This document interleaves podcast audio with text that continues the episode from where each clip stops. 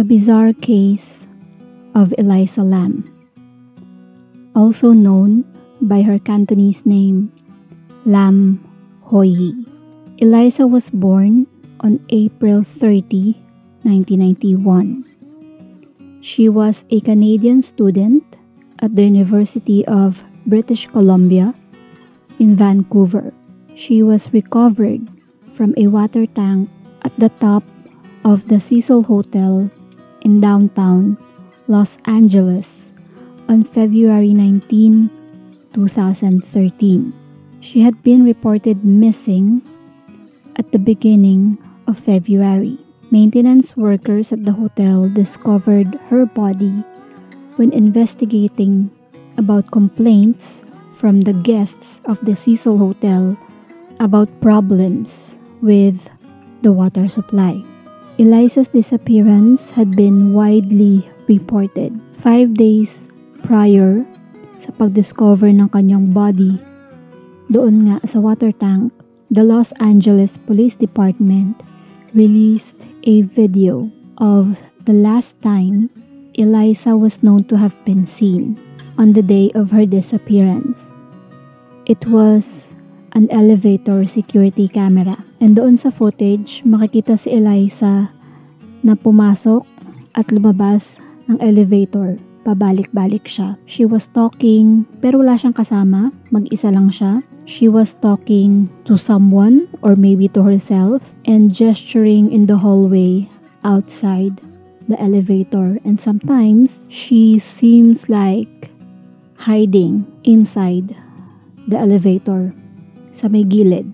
It appears like the elevator had some malfunctions because usually kapag pumasok ka sa loob ng elevator, automatic nagsasara siya. Pero at the time, pagpasok na Eliza sa elevator, hindi siya sumara. Medyo matagal na nakabukas yung pintuan ng elevator. And then this video went viral on the internet and maraming viewers ang nagsabi na napaka unsettling ng video. Marami ang bigay ng opinion, marami ang nag-explain, and yung ibang paranormal people claims na sa tingin nila, allegedly, ay parang may bipolar disorder si Eliza, which totoo na Eliza was suffering from bipolar disorder. And marami rin nagsabi na mukhang altered or edited yung video. Yung pagkakahanap sa body ni Eliza also raised questions. Especially merong hindi magandang history ang Cecil Hotel in relation to other notable deaths and allegedly murders. Eliza's body had no clothing nung nakita siya doon sa loob ng water tank sa tuktok ng Cecil Hotel. Yung kanyang personal belongings were floating in the water malapit sa kanya. Tumagal ng 4 months bago ma-release ng Los Angeles County Coroner's Office yung autopsy report after a lot of delays ng katawan ni Eliza. And ang sabi dun sa report, wala daw evidence of physical trauma and the manner daw of Eliza's demise was accidental. Yung mga guests doon sa Cecil Hotel, which is now rebranded as Stay on Main, sued the hotel over the incident. And sabi din ng mga tao na nakapanood ng video or nung surveillance video ni Eliza, medyo may similarity daw yung nangyari kay Eliza doon sa horror film na Dark Water noong 2005. So, paano ba napunta si Eliza sa Los Angeles and bakit siya nandoon sa Cecil Hotel? Si Eliza Lam ay anak ng immigrants from Hong Kong na nag-open ng restaurant in Burnaby, just outside Vancouver, Canada. As I've said earlier, Estudyante si Eliza sa University of British Columbia, although hindi siya registered at the beginning of 2013. So nagkaroon ng trip itong si Eliza sa California and she traveled alone on Amtrak and intercity buses. Visit niya yung San Diego Zoo and she also posted photos on her social media accounts. On January 26, 2013, she arrived in Los Angeles. And after two days, she checked into the Cecil Hotel. Eliza was initially assigned a shared room on the hotel's fifth floor. Kaso, yung roommate dapat ni Eliza ay nag-complain about quote-unquote a certain odd behavior daw ni Eliza. Kaya nilipat si Eliza ng ibang room after two days. So, nung nilipat ng room si Eliza, mag-isa na lang siya. Now, let's talk about the history of the Cecil Hotel. Cecil Hotel was built in the 1920s. And the hotel fell on hard times during the Great Depression of the 1930s and never recaptured its original market. Karamihan sa mga notable murders sa Los Angeles ay nangyari or may connection doon sa hotel. In 1964, Goldie Osgood, the pigeon lady of Pershing Square, was murdered in her room the Cecil Hotel. In this crime, was never solved. Serial killers Jack Unterweger and Richard Ramirez both resided at the Cecil Hotel while they were active on their crimes. And there's also been several suicides doon sa Cecil Hotel, one of which was killed a pedestrian outside the front entrance ng Cecil Hotel. After na mga recent renovations, the Cecil Hotel tried to market itself as a boutique hotel. Pero, hindi pa rin nawala yung reputation na medyo dark about sa Cecil Hotel. Sabi ko nga kanina, si Eliza had been diagnosed with bipolar disorder and depression. And meron siyang apat na prescribed medications. Wellbutrin, Lamictal, Seroquel, and Effexor to treat her disorders. According to Eliza's family, who supposedly kept her history of mental illness a secret, Eliza Lam had no history of suicidal attempts. Although one report claimed that she had previously gone missing for a brief period.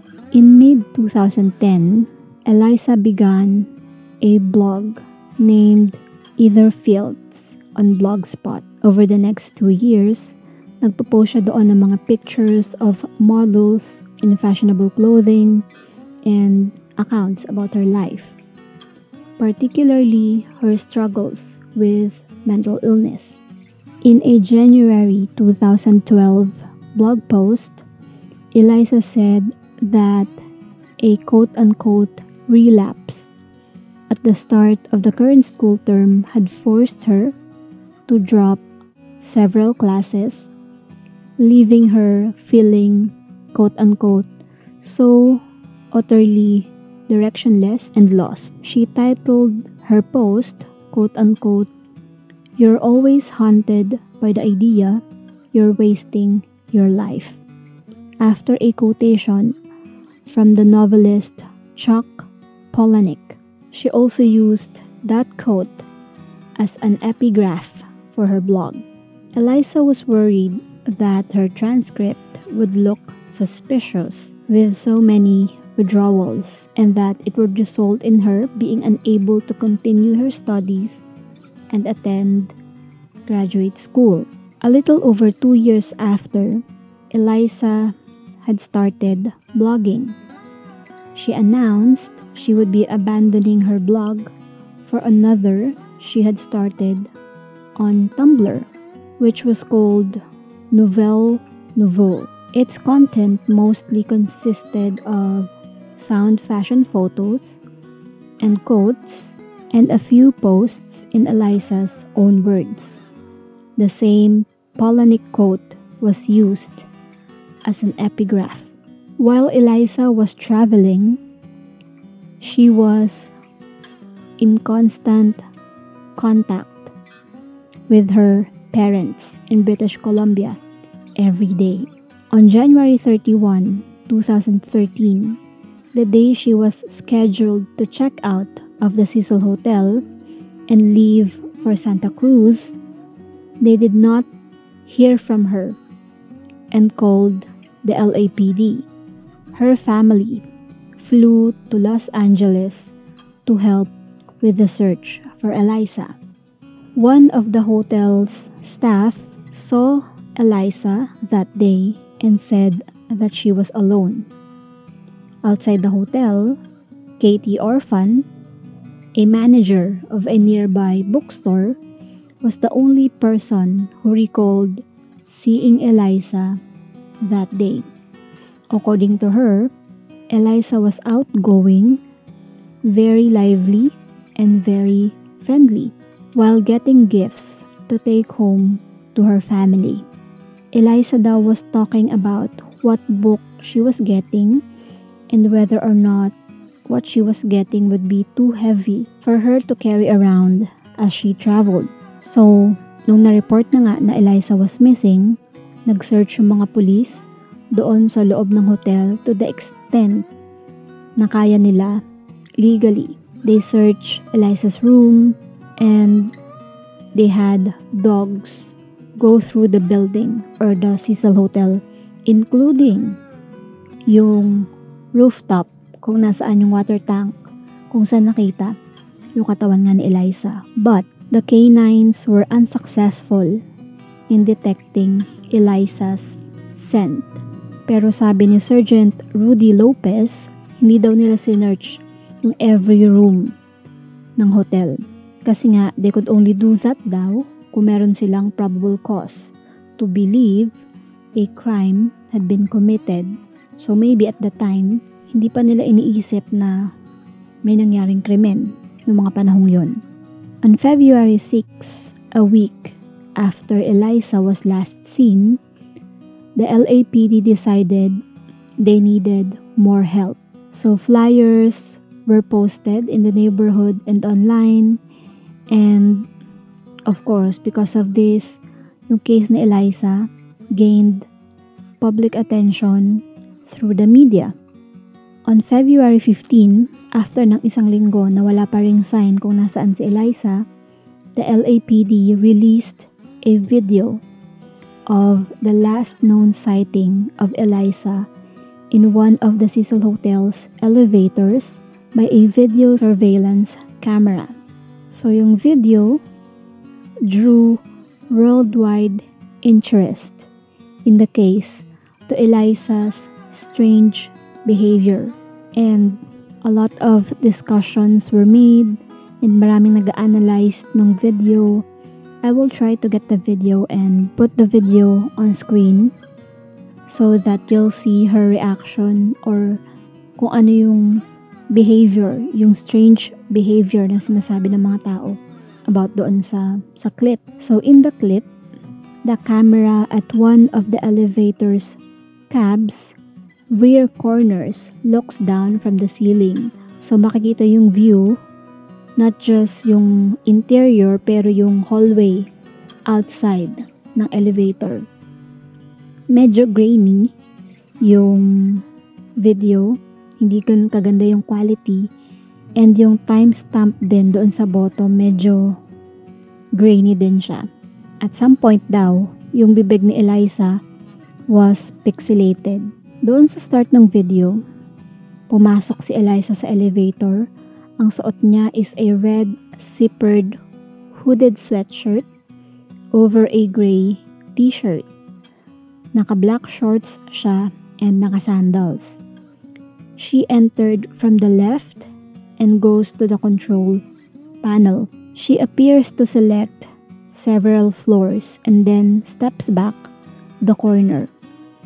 So, nag-isip yung mga tao, bakit sobrang dami niyang pinindot na numbers doon sa elevator? If meron siyang specific floor na pupuntahan, dapat yung floor na yun lang yung pipindutin niya.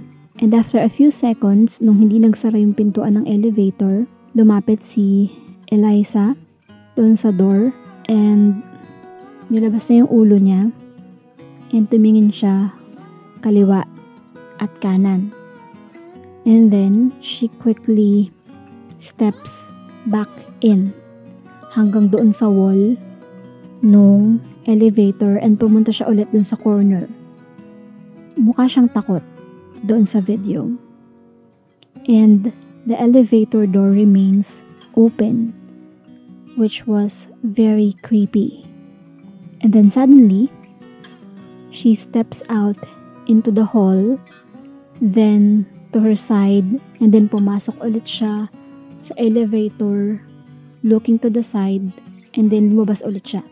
Tapos, pumunta siya sa gilid, again, and for a few seconds, she is mostly invisible behind doon sa wall. She has her back to just outside. And yung door ng elevator remains open.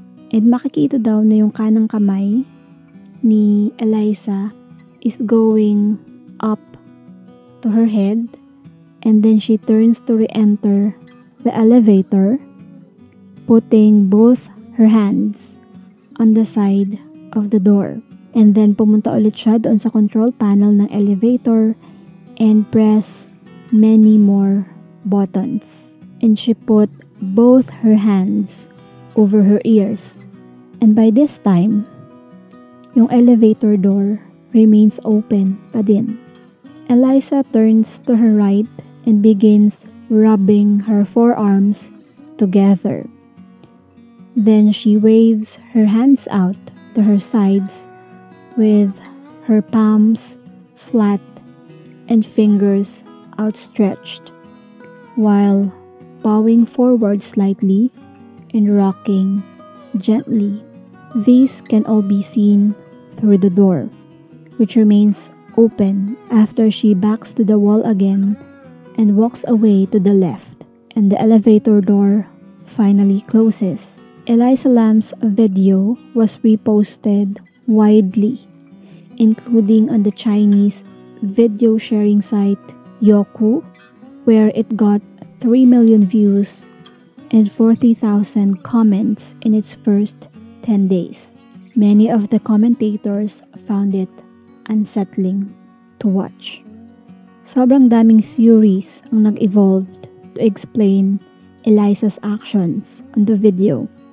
Ang sabi ng netizens na Eliza daw was trying to get the elevator car to move in order to escape from someone who was pursuing her.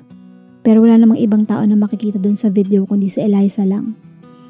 And ang sabi naman ng iba na Eliza might be under the influence of ecstasy or some party drug but none was detected in her body doon sa autopsy. And then nung nalaman ng mga tao yung tungkol sa bipolar disorder ni Eliza, the theory that she was having a psychotic episode also emerged. Yung ibang viewers naman, sinasabi na mukhang tampered yung video before siya nilabas sa public. And besides doon sa timestamp, kiniklaim ng mga tao na the video was slowed down and nearly a minute of the footage had been discreetly removed. So may pinutol na clip doon sa surveillance video. And sinasabi ng mga tao na it was removed to protect the identity of someone who was in the video but had little or nothing to do with the case or to conceal evidence if Eliza Lam's case had been the result of a criminal act. So balik tayo dun sa discovery ng kanyang body during doon sa search for Eliza, nagko-complain nga yung mga guest about sa mahinang pressure ng tubig. And ang sabi ng ibang guests, yung color daw ng tubig became black and merong unusual taste. And tong morning nga ng February 19, nakita yung body ni Eliza doon sa isa sa mga tanks ng Cecil Hotel that had 1,000 gallons of water na nagpa-provide ng tubig sa mga guest rooms, sa kitchen, at sa coffee shop. So, yung tank was drained and cut open since yung maintenance hatch was too small to accommodate equipment needed para makuha nga yung body ni Eliza doon. Noong February 21, the Los Angeles Coroner's Office issued a finding of accidental drowning with bipolar disorder as a significant factor. So, ang sabi nga dun sa report na wala nga daw physical trauma, wala ding assault or suicide na tinitingnan doon sa nangyari kay Eliza. And doon sa toxicology tests, nakita nga yung mga prescription medications niya. And meron ding non-prescription drugs such as Sinotab and ibuprofen sa kanyang system. And a very small quantity of alcohol but no other recreational drugs. Yung investigation, na-determine nila kung ano nangyari kay Eliza. Pero hindi sila nagbigay ng explanation kung paano siya napunta doon sa tank because yung doors at stairs that access the hotel's roof are locked. And yung may passcode lang at may susi doon sa mga pintuan na to ay yung mga staff lang. And any attempt to force them would supposedly triggered an alarm. So nagtataka yung mga tao kung paano napunta si Eliza sa rooftop, kung wala siyang access, and kung pumunta man siya doon, dapat may alarm na nag-trigger na someone is trying to go doon nga sa rooftop na yon. However, yung fire escape ng Cecil Hotel could have allowed her to bypass those security measures if she or someone na nag-accompany sa kanya ay alam yung fire escape na yon. A video made by a Chinese user after nung nangyari kay Eliza and posted to the internet showed that the hotel's roof was easily accessible by the fire escape and the two of the leads of the water tanks were open. Apart doon sa question kung paano siya nakaakyat doon sa rooftop, marami rin nagtatanong kung napunta pa siya doon sa water tank by herself. The tanks are 4 by 8 foot cylinders propped up on a concrete blocks. Walang fixed access doon sa tanks and yung mga hotel workers had to use a ladder para makita yung loob ng water tank. And itong mga tanks na to ay protected ng heavy lids. Sobrang bigat ng takip. And it would be difficult na iangat itong mga leads na ito. So, yung theories nung nangyari kay Eliza ay hindi tumigil after nga nung nangyari sa kanya. Marami nagsabi na someone was ultimately responsible to what happened to Eliza. And nagsabi naman ng iba, frustrated sila doon sa elevator's apparent malfunction na hindi maipaliwanag ng mga authorities kung ano talaga nangyari doon sa elevator nung time na sumakay si Eliza. Pagkatapos ng nangyari kay Eliza, her Tumblr blog was updated, presumably through Tumblr's key option where inaalaw niya yung mga post na automatically ma-publish on a specific day. Pwede mo siyang i-schedule, kumbaga, parang sa Patreon, na you can schedule a post. Eliza's phone was not found either with her body or in her hotel room which was suspicious and inassumed ng mga authorities na it was stolen at some time around what happened to her. As I've said earlier, Eliza's parents filed a wrongful death suit against Cecil Hotel and they claimed that the hotel failed to inspect and seek out hazards in the hotel that presented an unreasonable risk of danger to Eliza and other hotel guests, and they seek unspecified damages and burial costs. However, Cecil Hotel argued that it could not have been reasonably foreseen that Eliza might have entered the water tanks allegedly.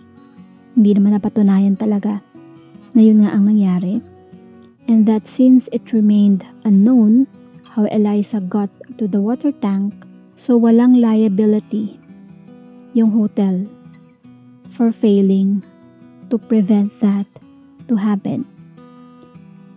And noong 2015 nga, yung lawsuit ng mga magulang ni Eliza was dismissed. And to this day, Eliza's case remained unsolved.